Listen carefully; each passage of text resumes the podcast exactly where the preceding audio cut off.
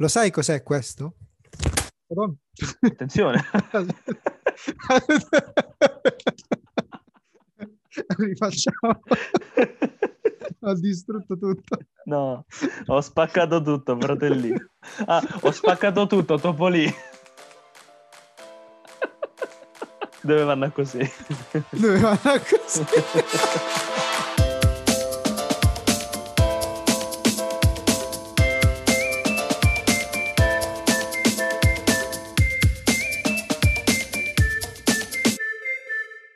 Salve a tutti e benvenuti al broadcast, il primo podcast che senza avvisare si è preso la pausa di un mese, non perché avessimo niente da fare, anzi è stato assolutamente casuale, probabilmente non ci eravamo semplicemente organizzati, e che torna proprio nel momento in cui effettivamente abbiamo qualcosa da fare, ma non fa niente, stagione 2. Wow ragazzi, wow. Cioè, l'anno non poteva iniziare meglio, posso dirlo?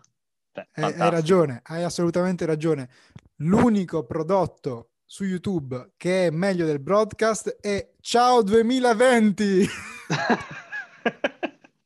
Ragazzi, non so se, ascol- se voi ascoltatori lo conoscete, ma è un delirio. Posso dire che ha avuto un'ambivalenza per me quel programma? Sì. O- ossia, okay. mi, ha, mi, ha, fatto rivalutare il 2020 e mi ha fatto ben sperare in un ottimo 2021. Cioè, è stato proprio capolavoro. Stupendo. E per chi non ne sapesse proprio niente, è questo programma appunto russo per eh, salutare il 2020, eh, andato in onda poco prima della fine dell'anno, che scimmiotta la televisione italiana anni 80, che poi non è neanche troppo diversa da quella attuale.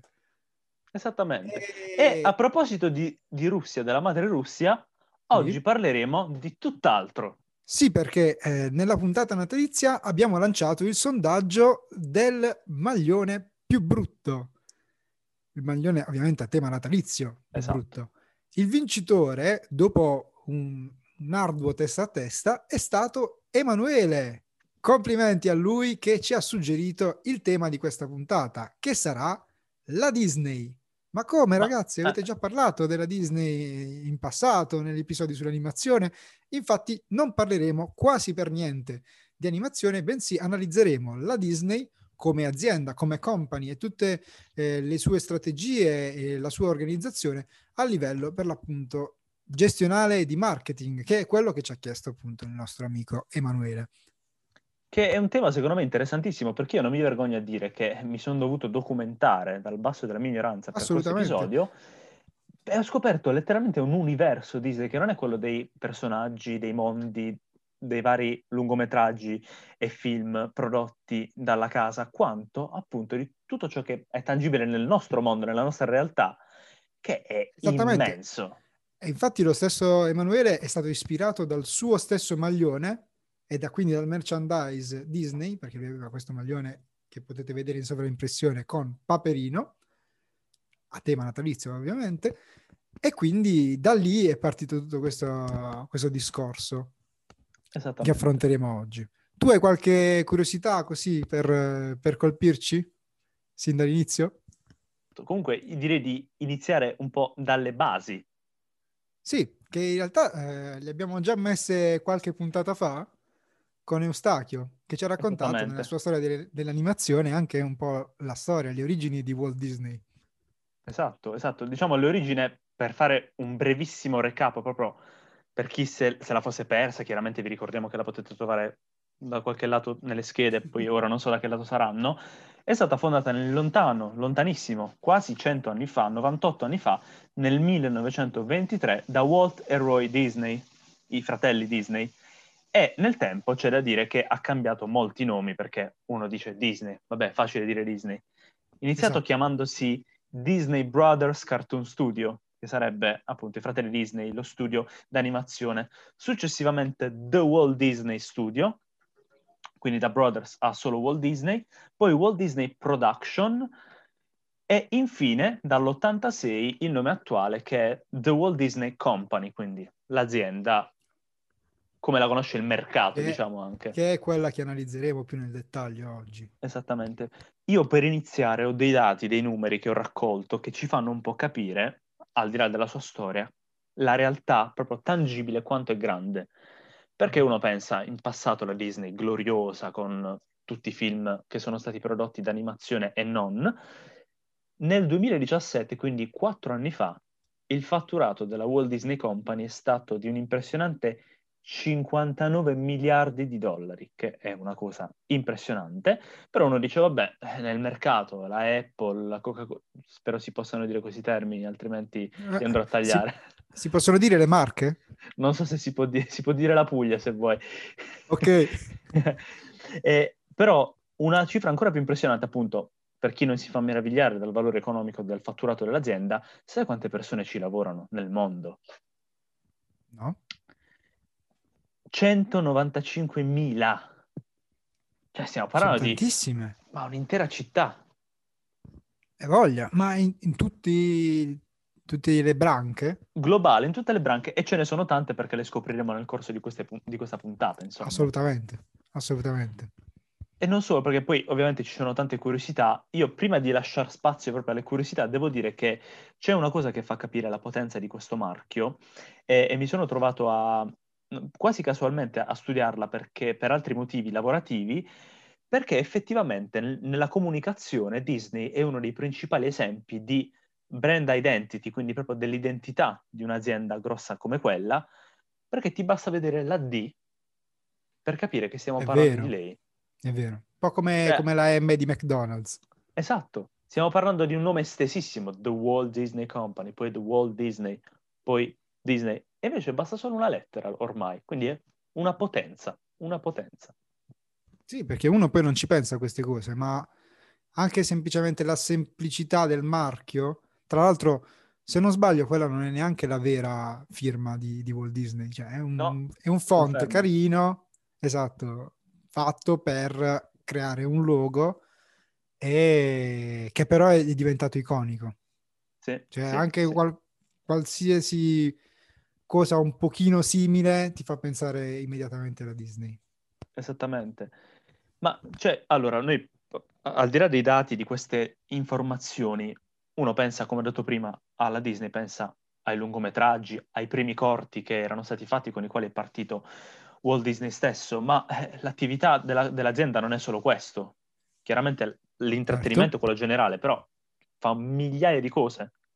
E dopo gli esordi, negli anni 40, 50, 60, la popolarità di Walt Disney stava crescendo in maniera vertiginosa, anche perché, come abbiamo già visto dal punto di vista dell'animazione, era avanti rispetto alla concorrenza.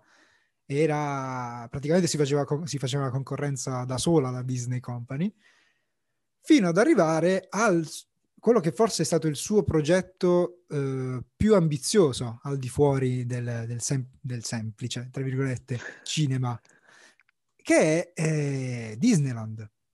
Certo. È stata una scommessa che lo stesso Walt Disney ha fatto, ha, ci ha investito veramente tantissimo e gli stessi dipendenti non ci credevano più di tanto, dipendenti, soci, investitori non ci credevano più di tanto, perché eh, noi adesso conosciamo il format del, del parco a tema, ma all'epoca non esisteva.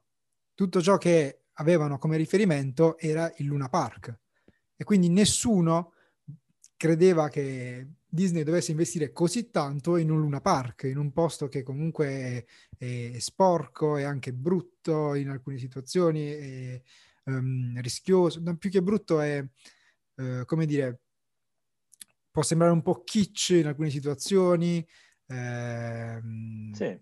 che non sembra il massimo della sicurezza, e invece lui aveva già in, in mente questa idea che è molto simile ai parchi che, abbiamo, che conosciamo noi oggi, che sono in realtà dei luoghi confortevoli, perfettamente ordinati, perfettamente puliti.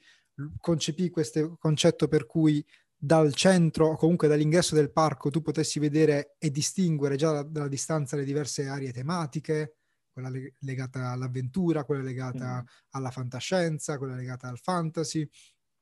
E effettivamente veramente fece tante cose che, che stravolsero questa idea.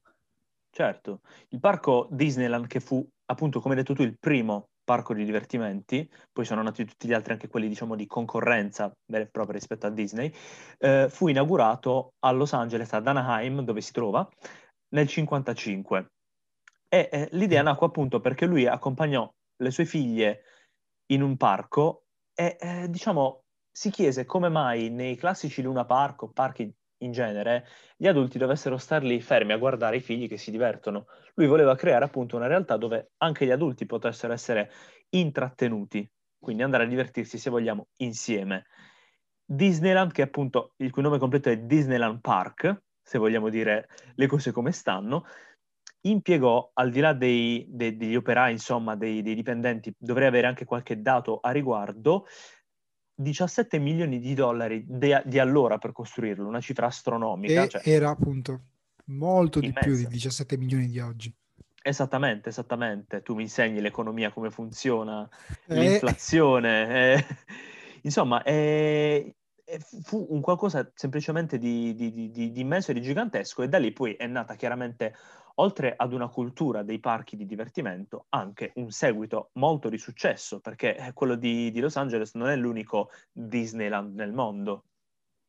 Assolutamente, infatti successivamente, questo lo, l'abbiamo accennato nella puntata sui sui complottismi. Abbiamo parlato già spesso di, di Disney in realtà in questo podcast. Fin troppo, sì. Esattamente. E, ehm, lì mh, abbiamo detto che comunque lui subito dopo progettò anche Disney World, il parco in Florida, che, eh, di cui non vide la, mai mh, la fine dei lavori, mm. fondamentalmente, ma eh, progettò anche la Experimental Prototype City of Tomorrow, che concepì in maniera futuristica, come abbiamo già detto, e che purtroppo non è mai stata effettivamente messa in, in funzione così come l'aveva pensata lui. Sì, eh, il Disney World, eh, che eh, il nome completo per fare il pignolo è Walt Disney World Resort a Orlando in Florida, è questo mondo che quindi è un qualcosa di diverso da, dal concetto di Disneyland perché era qualcosa che si potesse espandere nel tempo, quindi un qualcosa che inglobasse tutto il mondo, quindi non solo il divertimento, ma anche negozi, ristoranti, hotel. Ci sono anche eh, un sacco di, di, di, di luoghi e di, funzioni che può avere un luogo appunto stesso come un resort di Disney che occupa 122 km quadrati di superficie con 50 con 57.000 addetti. Cioè, se volessimo paragonare, stiamo parlando di sei volte l'Ilva di Taranto. Cioè, mm. immagina una realtà così okay. immensa a livello di addetti. Ogni anno è visitato, è il più grande complesso di parchi a tema nel mondo e vanta 58 milioni di visitatori all'anno, ovviamente tranne il 2020, però è, è importantissimo. Sono, sono tanti. Sono tantissimi. Veramente sono tantissimi. tanti. e, eh, sì, e se vogliamo parlare un po' del, dell'originalità del marchio di fabbrica e quindi anche del, del marketing che, che, si fanno questi posti anche attualmente, eh, basti pensare al fatto che ehm, innanzitutto Disney ci ha voluto mettere sempre il suo tocco di, di originalità, di avanguardia, no? Quindi oltre a concepire il posto come pulito, ordinato, eh, lui assunse proprio delle, delle figure professionali, degli ingegneri, che furono definiti come Imagineers, che erano appunto ingegneri e eh, anche dovevano, non dovevano avere soltanto le competenze, ma anche la capacità di immaginare qualcosa che fondamentalmente non esiste. O di eh, camuffare una rotaia, un, uh, un, qualsiasi elemento, diciamo, ingegneristico, come se fosse qualcosa di, di magico, di fantasioso. E effettivamente da, da lì è nato il, il sodalizio con queste figure professionali che hanno creato eh, cose che cioè, per l'epoca erano assolutamente assurde, anche la semplice ehm, ride, la semplice giostra dei, dei, Pirati dei Caraibi, che è, appunto è un semplice eh, carretto che passa tra una scena e l'altra e tu osservi seguendo la trama, no? eh, di, questa, di, questa, giostra. È un, è un, concetto che all'epoca non esisteva assolutamente con questi animatronics che avevano così tante espressioni, così tanti movimenti, così tante linee di dialogo. Ha dovuto veramente espandere la, gli orizzonti, insomma, anche di, di, di, dei visitatori che all'epoca venivano quindi stupiti e rimanevano a bocca aperta da queste cose. Ma importante anche per il marketing è eh, la formazione di chi lavora nei parchi e negli store e in tutti gli ambienti che riguardano la Walt Disney Company, perché ci sono in realtà delle regole molto, molto ferre sulla loro formazione. Eh, in generale su come si devono comportare, ci sono quelli in costume, quelli effettivamente che sono vestiti da, da se stessi, diciamo, ma hanno delle regole di comportamento, devono essere educati, accomodanti e devono avere anche dei requisiti fisici, devono essere ordinati, gli uomini devono, devono avere fondamentalmente la barba rasata, eh, non devono avere tatuaggi, non so se tu sai altre caratteristiche, però devono, ess- devono avere questo aspetto, insomma, pulito, disneyano. Sì, io ho notato che i cosiddetti cast members, quindi i, i figuranti, mm. se vogliamo, che rappresentano personaggi eh, del mondo, dell'universo animato Disney, eh, io ho notato un punto di, di correlazione con le guardie del, di Buckingham Palace, nel senso che sono, devono, essere essere inamovibili, chiaramente non così serie, però vengono sì. formati anche su, su come fare un autografo, ad esempio, perché chiaramente il piccolo bambino che vuole sognare in un parco a tema della Disney deve ricevere l'esatto identico autografo da, dall'esatto Topolino come tutti gli altri. Quindi Topolino è sempre lui, o ci sono anche eh, indicazioni proprio riguardo le indicazioni, nel senso che questi parchi e questi resort sono così immensi che chiaramente una persona ci si può perdere. E quindi tutti gli addetti ai cast members devono formarsi e con educazione, con dei modi molto particolari. Mi è rimasta impressa una curiosità che avevo letto, il fatto che loro non possono rispondere non lo so ad una domanda di un visitatore, ma hanno delle formule ben precise Oppure se c'è un uomo che magari si sta sentendo male, sta... si sta sentendo male a bordo di una strada, loro non dicono c'è questo tizio che sta... sta, male per strada, sta male di stomaco a... con la ricetrasmittente, dicono abbiamo un codice TOT, perché hanno un ordine preciso. E, e questo lo Come i servizi su... segreti. Esattamente, però buffi. e questo la dice lunga in generale su, sull'eredità, diciamo, che Walt Disney ha lasciato sui suoi collaboratori e su chi lavora per l'azienda, perché lui era una persona abbastanza esigente, abbastanza severa, dicono. Eh? Certo, certo.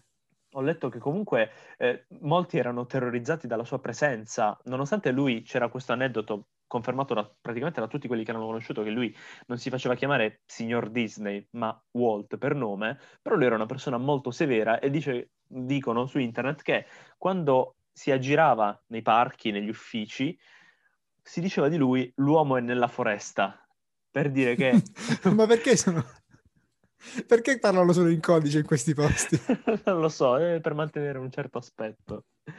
Insomma, è, è interessante però questo, questo, tipo di formazione e mi ricollego a quello che hai detto perché effettivamente lui, lui e in generale l'azienda con i vari dirigenti ha avuto un'espansione eh, molto, molto importante che, che fa strada e fa scuola a tanti tipi di realtà commerciali in tutti gli ambiti del, del, del, mercato stesso.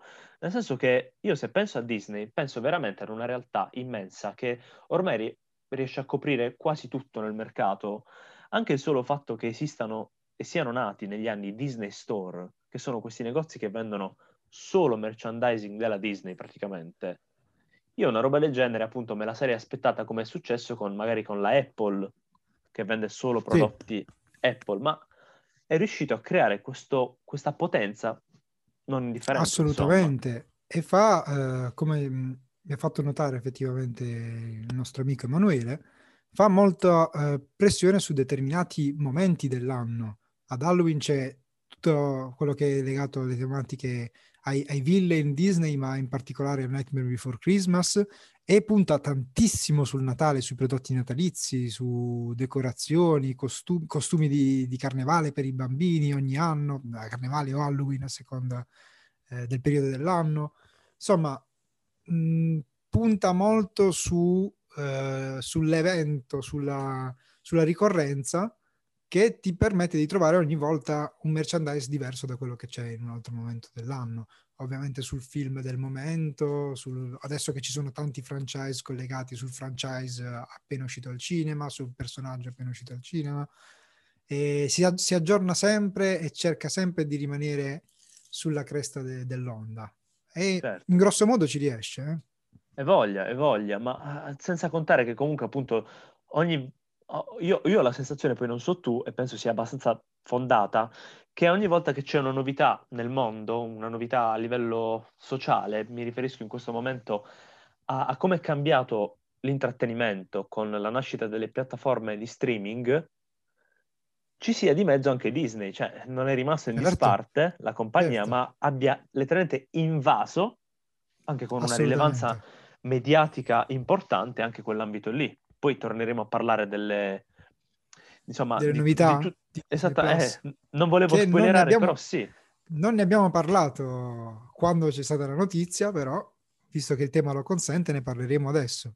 Esattamente, ma, ma io, io, ti voglio stupire con qualche Dimmi. altra informazione perché Vai. uno pensa a Disney, Stupiscimi. appunto, abbiamo detto che ha il merchandising, ha i suoi negozi, ora ha la sua piattaforma di streaming, ma Disney ha invaso letteralmente ogni ambito, a parte il fatto che quando eravamo piccoli noi, dagli anni 90 in poi, è nata la Disney Channel, quindi un canale che trasmetteva in tv, via cavo, via satellite, solo roba Disney, quindi già lì è una potenza, uno lo pensa subito. Assolutamente.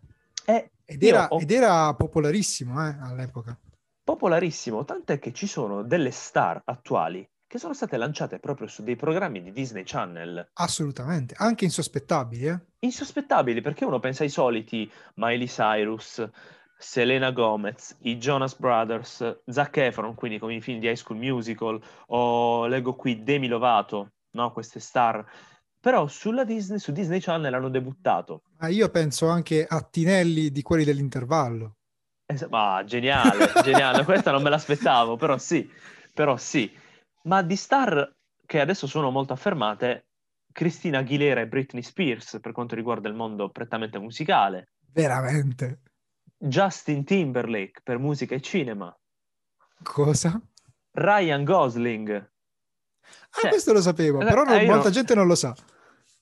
E poi, sì, oltre alle, alle solite, si sa, Lindsay Lohan, Hilary Duff, quelle le conosciamo, sappiamo bene o male, abbiamo il sentore che siano nate da lì, anche Shia LaBeouf ha debuttato eh? su Disney Channel. Eh sì, eh sì, eh sì. Se lo guardi adesso è la persona meno Disney che ci sia al mondo. esattamente, esattamente, esattamente. Quindi hanno veramente una, una potenza che risulta anche nell'avere anche una visione, non solo di Walt Disney, perché chiaramente non c'era più. Certo, hanno trovato de... talenti che comunque si sono Verissimo. Si sono retti in piedi anche senza di loro. Basti pensare anche, per me è uno dei, dei casi più eclatanti di rinascita della, della, storia del cinema hollywoodiano. Basti pensare al fatto che abbiano investito su Robert Downey Jr. dopo che era appena uscito dalla rehab, dopo una storia di crimini e tossicodipendenza, e l'hanno trasformato fondamentalmente nella star principale del cinema commerciale degli ultimi dieci anni. Certo, poi c'è il rovescio della medaglia perché qualcuno doveva prendere il suo posto e quindi ci ha pensato Lindsay Lohan a fare esattamente il percorso inverso. Però eh sì, lasciamo purtroppo. perdere, dai. Comunque, purtroppo, al di là purtroppo. di tutte queste battute oscure... Comunque, visto che hai parlato degli anni 90, primi anni 2000, della nostra infanzia, io colgo la palla al balzo per parlare sempre di merchandise Disney e per sbloccarvi un ricordo. Uh. Lo sai cos'è questo? Madonna. Attenzione. Rifacciamo. ho distrutto tutto. No, ho spaccato tutto, fratellino. Ah, ho spaccato tutto, Topolino. Doveva andare così. Doveva andare così.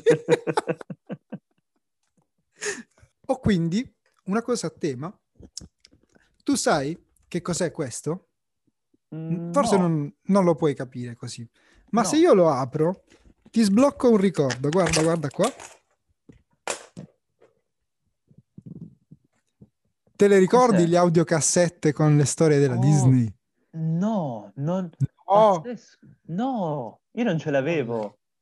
Bellissimo. No. Sicuramente i nostri ascoltatori e spettatori sì. Per aspetta, chi aspetta, ci sta aspetta. ascoltando e non vedendo, Stefano ha, come possiamo definirlo? Allora, ho tirato fuori, sì, un box con le audiocassette delle storie Disney che uscivano, se non sbaglio, credo in edicola, sono abbastanza sicuro che uscissero in edicola, con i, ehm, i rispettivi librettini su cui c'è scritta effettivamente la storia del film riassunta, che esattamente con le stesse parole con cui è, è recitata nel, nell'audiolibro. Perché sono dei veri e propri audiolibri su cassetta. Visionari puri, cioè gli Audible e i podcast ante litteram. Esattamente, esattamente. Geniali, erano audiolibri geniali. su cassetta con riassunti dei film ed erano anche associati a dei, eh, delle piccole action figure inerenti no. al cartone in questione. Sto rosica bellissimo. Timon, eh, il Gobo di Notre Dame, Quasimodo. Cioè, c'ho una busta piena di questi così. Qua. Bellissimo, bellissimo. E quindi sì, ci sono tutti, sai, il, il riassuntino qui e la cassettina Bellissimo. con... Uh... Geniali, geniali. Quindi mi è sembrato un bel modo per eh, ricordare il, il, felice passato della nostra infanzia e anche per eh, appunto mostrare un esempio eclatante di marketing e di merchandising eh, fatto veramente bene perché tu, guarda, sono stato sfortunato perché tu non ce li avevi, ma io me lo ricordo che erano diffus- diffusissime queste cassette. Eh, e no. soprattutto mi ricordo anche che all'epoca eh, ogni anno, ogni volta che usciva un film Disney, c'erano i, i regali dell'Happy Meal da McDonald's in, a tema. Bellissimo. Io, io non mi ricordo... Volta... Io mi ricordo dei fascicoli di Natale con, in edicola sempre con i racconti mm-hmm. di Natale della Disney, di Paperino, di Pippo, queste cose qui mi ricordo e ce le avevo. Ma, sem- ma scritti Però era... quindi senza, no, senza audio? erano scritti ed erano però visivi, non erano, erano video, non erano solo mm, audio. Mm, ok, ok. E questo è il massimo che ho potuto raggiungere prima dei DVD. Sì, forse, ah, ecco, un'altra cosa che c'è da ricordare dell'epoca era tipo Magic English, quel tipo di prodotti. Sì, sì, Sem- anche, sempre anche. in edicola con fascicolo e... I Magic e English, io, io, non mi ricordo. In quel caso. Que- eh, appunto, sì, quelli erano tramite... Sì, esattamente, esattamente, ma... Sì, sì, sì. La Disney, poi tra l'altro c'è da dire che ha sviluppato delle branche della propria attività che uno dice un'azienda normale delegherebbe ad altre compagnie, invece la Disney fa quasi tutto praticamente in casa, nel senso che sì. esiste la Disney Interactive Studio, che è quella parte di, di, della compagnia, con Buena Vista Games e quant'altro, che crea appunto tutti i software e i videogiochi a marchio sì, Disney. Si, si, fa tutto da sé, certo. Fa, tu, fa, letteralmente tutto da sé, distribuito ovviamente in tutto il mondo, è una cosa immensa, è una cosa immensa. Però ti e... dico, da quando uh, ci sono state le grosse acquisizioni degli anni 90, Pixar che alla fine è diventato quasi un, un gemello, no? Perché sempre trattandosi di animazione era l'altro lato della medaglia rispetto a Disney e più di recente appunto con l'universo Marvel, con l'universo Star Wars, Lucasfilm mm-hmm. acquistati mh, appunto negli ultimi anni, loro comunque hanno una certa autorità centrale che delle, impone delle regole sicuramente, ma lasciano poi alle singole ehm, branche la libertà di eh, scegliere e realizzare il loro progetto così come, se, sempre seguendo le regole del, dell'azienda, però in totale autonomia.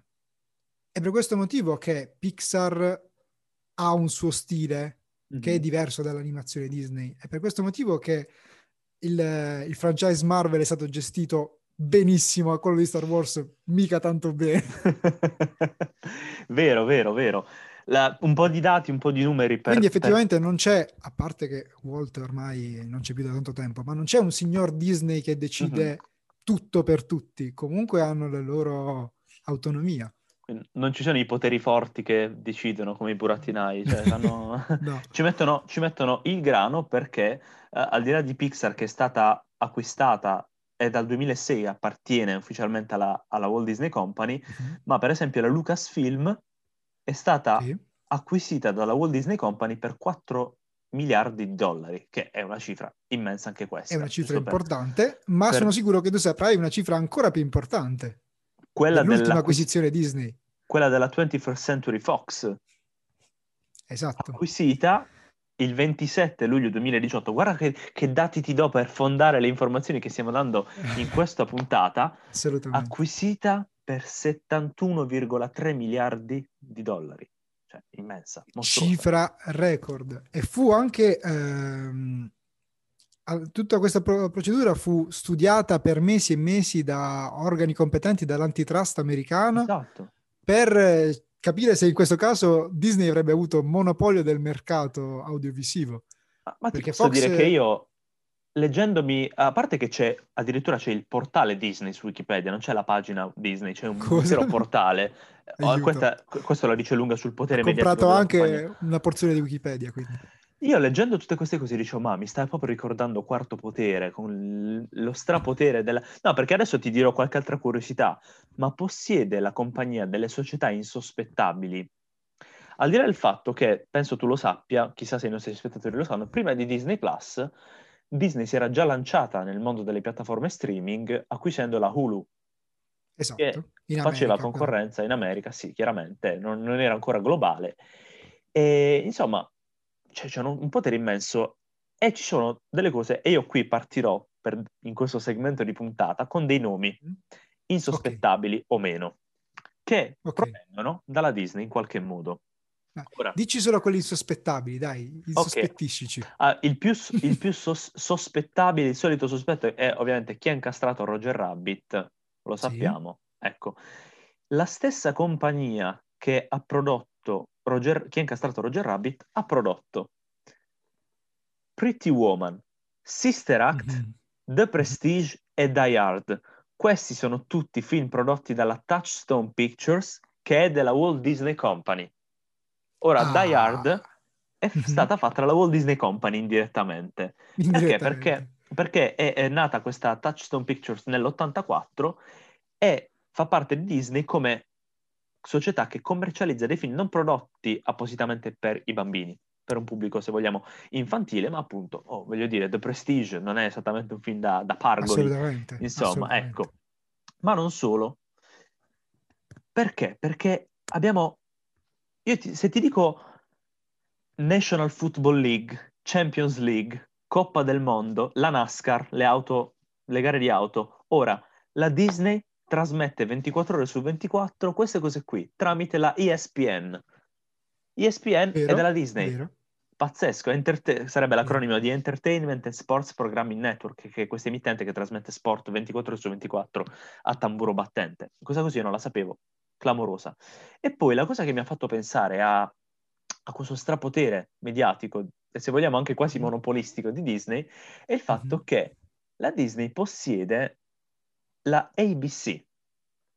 Ah, sì, sì, lo sapevo. American Broadcasting Company, che è questa nata nel, nel 43, nel lontano 43, che oltre ad aver prodotto, te li butto lì come se fossero bruscolini, Lost, Grey's Anatomy, tutto in famiglia, Scrubs, La vita secondo Jim e Modern Family, quindi questi mm. nomi pazzeschi delle, delle sitcom e delle serie tv americane, possiede 10 canali televisivi, 21 stazioni radio, l'80% di ESPN e History Channel, cioè quindi nomi pazzeschi in America, 85 giornali, 18 guide all'acquisto, due riviste per consumatori, 21 riviste settimanali e 7 quotidiani. Ma che vuol dire 85 giornali? Ah, 27 quotidiani, cioè veramente un... veramente quarto potere. Esatto, com'è possibile? Com'è possibile? Tutti non pensavo questi... neanche ci fossero 27 quotidiani nel mondo. Esattamente, esattamente. C'è una cosa che però le tue doviziose ricerche non ti hanno detto. Mm. Perché tu giustamente hai indagato su cosa è attualmente di proprietà della Disney, ma c'è una casa cinematografica che è stata di proprietà della Disney tra il 1993 e il 2010. Ho paura. Questa casa cinematografica è, tieniti forte, la Miramax. Uh, Questo rende dei film prodotti da Disney i seguenti film. Pulp Fiction, dal tramonto all'alba. Oh, Kill no. Bill volume 1 e 2. Cazzo. Petroliere. non è un paese per vecchi. Oltre alla saga di Spy Kids e ehm, Il talento di Mr. Ripley, mm. eh, La vita è bella, Shakespeare in Love. La vita, la vita è bella? Sì, sì, la vita è bella. È vero. Era, era della Miramax. Sì, sì. Fantastico. Roberto. No, no, ma vabbè, il fatto di eh, Spy Kids me l'aspettavo, aveva un sapore Disney. No, no, no, ma... ma... Il petroliere. 3-4 film di Tarantino. Ah, giusto un paio. Pazzesco. Assurdo, assurdo. Pazzesca cioè, cosa. Eh, Marcellus, Mia Wallace è una principessa Disney, ufficialmente. Esatto. Eh, beh, per direi proprio di sì, direi proprio di sì, infatti, infatti. no, comunque era un, un... Cioè, lui, Walt Disney, era un personaggio assurdo. Tu pensa che Walt Disney mm-hmm. aveva un appartamento segreto dentro Disneyland. La Disneyland americana di Los Angeles. Sì, aveva un appartamento un, che adesso... Porticina nella sì, giostra uno... di Peter Pan, lui in uno, in uno degli edifici con una finestra che dà su una delle strade, quindi era alla luce okay. del giorno, però all'epoca non lo si sapeva. Si sapeva che lui era lì quando la luce era accesa e adesso è aperto al pubblico, si può, può essere visitato da alcuni pochi eletti al mondo, pochi fortunati visitatori, e eh, la luce rimane sempre accesa e, e appunto giusto a, diciamo, onorare eh, Walt Disney stesso. Ma io abbiamo fatto tanti nomi, c'è forse il nome più insospettabile del mondo di un personaggio okay. dell'arte e della storia che mm-hmm. ha incrociato la sua vita con quella di Walt Disney. Salvador Dalì. Cosa? Eh sì, nel 1945 decisero di fare un cortometraggio insieme che si chiama uh-huh. Destino e che è uscito con Aspetta. il Blu-ray di Fantasia 2000. Sto per, sto per sconvolgerti. Io non me la ricordavo assolutamente questa cosa, ma eh? questa cosa forse la sapevamo già e ti dico anche come la sapevamo entrambi. Quando siamo andati con la oh. scuola in gita a Roma, io mi, ho un vago ricordo di questa cosa in una mostra su, su Salvador Dalì a Vittoriano. La, la mostra me la ricordo anch'io perché lì ho dato il peggio di me con la mia, forse ho no. fatto la, la, peggiore battuta della mia vita. Non so se si possa dire. Non, non, no, ho idea di cosa sia, ma non so se si può dire. Si, si, può dire perché non mi ricordo se era uno dei professori che ci accompagnarono, un mio compagno di classe, però mi chiese, raga, ma da dove si entra? Da lì. Eh. Forse era meglio non dirla. Forse era meglio non dirla, però vedremo se lasciarlo meno in puntata. Bollino rosso. Bollino rosso, dai, decidiamo, ci riserviamo. E, insomma, però devo dire, devo dire che è, è, è, interessantissimo e arrivando al giorno d'oggi, perché io sono veramente curioso, purtroppo non ho ancora eh, avuto il tempo di godere di un abbonamento né appunto dei, dei servizi che offre Disney Plus. Mm-hmm. Ma tu mi hai anticipato e mi, mi hai lasciato da, da, prima con l'acquolina in bocca per sapere cosa arriverà. Il momento, il momento è arrivato. Allora, il momento è arrivato sia per parlarne sia perché tu ti faccia un abbonamento a Disney Plus. Eh certo, eh certo. Ti, ti, ti, preparo perché fondamentalmente eh, hanno annunciato nel, nel mese di, di, dicembre innanzitutto una caterva di nuovi titoli prettamente Disney, sospettabilmente Disney, quindi nuove serie Marvel di cui è, è iniziato WandaVision, eh, bellissimo, lo, lo consiglio, mi sta piacendo penso che piacerà a tutti i fan Marvel. Nuovi spin-off delle, di The Mandalorian, delle serie di Star Wars, serie animate, live action, film, tantissima, tantissima roba. I, i nuovi film Pixar che comunque dopo un certo periodo, quando si potrà andare al cinema, per esempio il prossimo film Disney, eh, Raya and the Last Dragon, uscirà al cinema negli Stati Uniti e in accesso VIP su Disney Plus come fu per Mulan, quindi con, pagando una cifra in più si potrà noleggiare dal giorno 1 o comunque dopo un, un, periodo limitato di mesi, se non sbaglio tre, diventerà comunque fruibile sulla piattaforma incluso nell'abbonamento. Quindi tanti prodotti che comunque saranno presto fruibili anche quando finalmente si potrà tornare al cinema, dopo pochi mesi saranno subito fruibili sulla piattaforma. E ha annunciato che in, in Europa, per quanto ci concerne, comunque in grossa parte del mondo, assieme al, al, pacchetto che già conosciamo di Disney Plus, sarà aggiunto un, un, ulteriore pacchetto denominato Star che conterrà per l'appunto tutti quei contenuti che, eh, come dire, non sono riconoscibili direttamente come Disney, ma che loro possiedono, quindi tutti i prodotti Fox e praticamente quasi tutti i prodotti che hai menzionato prima, come Grey's Anatomy, uh, Modern Family, Die Hard, Scrubs, Pretty Woman, tutti quei prodotti là arriveranno nel prossimo nel mese di febbraio, anzi, su Disney Plus. Quindi è ormai guerra aperta alle altre piattaforme streaming. Clamoroso. E ho, e ho, visto già che i titoli annunciati per il mese di febbraio di Netflix e Prime non sono così brillanti, quindi la guerra è veramente iniziata ormai. Eh, ma infatti io non ti dico che quando iniziarono a pubblicizzare, prima che debuttasse ufficialmente Disney Plus come piattaforma, io te lo dissi anche probabilmente, ero un po' dubbioso, ero titubante perché dicevo, ma Disney, ok, un'intera piattaforma, però uno sottoscrive sì, sì, un abbonamento ma... di qualche mese, poi basta. Invece adesso, penso, dopo aver scoperto questi fosse titoli... il dubbio di tutti. Mm-hmm. Poi, soprattutto con la concorrenza di Netflix e di Prime Video, e insomma, invece adesso sono veramente molto, molto curioso e, e non ti nego anche abbastanza invogliato, perché ci sono dei titoli incredibili, incredibili, pazzesco. Assolutamente, assolutamente. Beh, e per ora questi sono ovviamente titoli alla fine vecchi che magari o non erano sulle altre piattaforme, comunque erano sulle altre piattaforme e si spostano su Disney Plus. Ma comunque tutto il catalogo di Hulu che tu hai, hai citato, eh, le, nuove, le, le, nuove, serie di Hulu che verranno prodotte d'ora in poi finiranno direttamente lì su Disney Plus e sono serie anche destinate a un pubblico, non il tipico pubblico Disney. Esempio, penso a uh, Solar Opposite che arriverà già il 23 febbraio, febbraio che è la nuova serie animata da eh, uno dei due, mi sa, creatori di Rick e Morty. Stesso Cavolo. stile di animazione, Fantastico. stessi temi, fantascienza folle, e quindi si, si porta già un original eh, molto importante dalla sua parte. Fantastico, fantastico. Non, non vedo l'ora, non vedo l'ora di, di poter soprattutto di avere il tempo, però di, di, di riuscire a godere di questi, di questi, titoli che sono indubbiamente e oggettivamente importantissimi, importantissimi. Assolutamente. E quindi col, col marketing ci sanno fare. Secondo beh, me sono beh. stati molto furbi, ti dico anche perché. Perché il grosso degli, degli utenti che hanno fatto l'iscrizione a Disney Plus l'hanno fatta al lancio e hanno fatto un abbonamento annuale perché conveniva piuttosto che eh, l'abbonamento, piuttosto che effettuare un abbonamento mensile, no?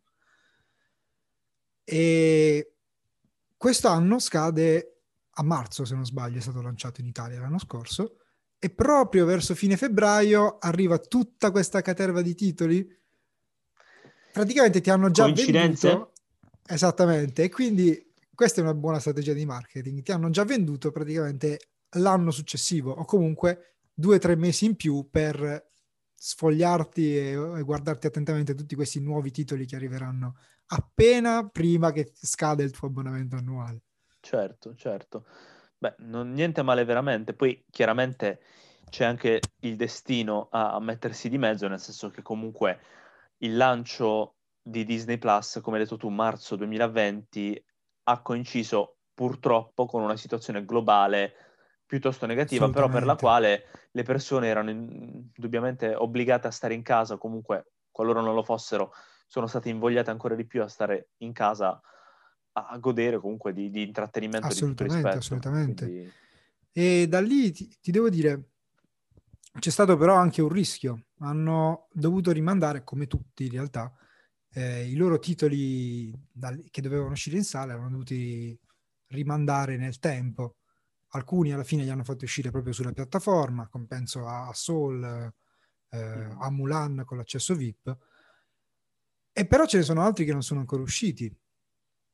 E bisogna vedere se, come se la caveranno con le loro strategie di marketing, che secondo me sono sempre impeccabili e al top, per invogliare la gente ben due anni, forse ancora più, non si sa, dopo eh, Endgame, ad andare al cinema a vedere un film su Black Widow perché certo. sfruttare il momento, sfruttare l'hype um, post endgame sarebbe stato più facile. Invece così magari gli animi sono, si sono un po' raffreddati. Sì, Forse sì. il chiacchiericcio che sta generando WandaVision riuscirà a riaccendere un po' di, di interesse. Sicuramente. Io penso che dovranno darsi molto da fare, dovranno soprattutto dimostrare tutta la bravura di cui sono capaci i dirigenti e gli esperti di marketing di, della, della Walt Disney Company, perché oltre alla difficoltà di non aver potuto distribuire determinati titoli nel, sul grande schermo, c'è stata anche la crisi dei parchi di divertimento e dei resort nel 2020. Quindi, insomma, staremo a vedere. Penso che comunque qualcosa mi dice, visto il passato, che se la caveranno anche stavolta. Chi lo sa? Eh, sì, sì, sì. Secondo Chi me hanno, hanno qualche piano. Sì, sì, sì, sì. Senza cadere in facili complottismi. Di nuovo. Esattamente, esatto, esatto. Comunque, eh, non so se quindi se tu sai i titoli che hanno annunciato per i prossimi anni, ma io tipo, ti voglio parlare proprio personalmente, non so neanche se mm-hmm. metteremo questo segmento in puntata. Vediamo. Del titolo annunciato che più mi incuriosisce, perché io sì, sono, sono un fan di Star Wars, forse sono ancora di più un fan Marvel, ma il titolo che hanno annunciato lo scorso dicembre, che più mi ha, mi ha interessato, è il film su Buzz Lightyear, ma che, non è, ma che non è sul Buzz Lightyear che conosciamo noi, e non è neanche su uno degli altri giocattoli di Buzz Lightyear. Questa storia racconterà dell'astronauta televisivo o comunque del personaggio fittizio che ha ispirato il giocattolo. Bellissimo. Perché in Toy Story 1 si vede che comunque il giocattolo è ispirato ad un, ad un cartone, ad un film. E, e questo, questo, sarà quel film che ha ispirato il, il, giocattolo. Quindi sarà una cosa completamente diversa da Toy Story, ma che ricorderà Toy Story. Fantastico. Io invece ho una chicca per te perché Vai, hanno annunciato che nel corso del 2021 mm-hmm. ci sarà una collaborazione tra la Rai e la Disney Cosa? con il lancio di uno show comico animato.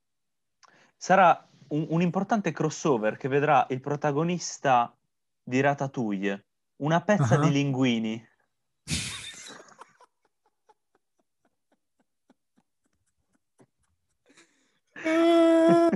Ti sei superato oggi, ti sei Lasciamo superato. Eh, avevo troppa roba dentro, dovevo liberarmi. Ah, tro- troppi... Que- questa assenza di podcast si, si metabolizza male. Malissimo. Male, male. Ah. Vabbè, e, e non vedo l'ora di vederlo comunque.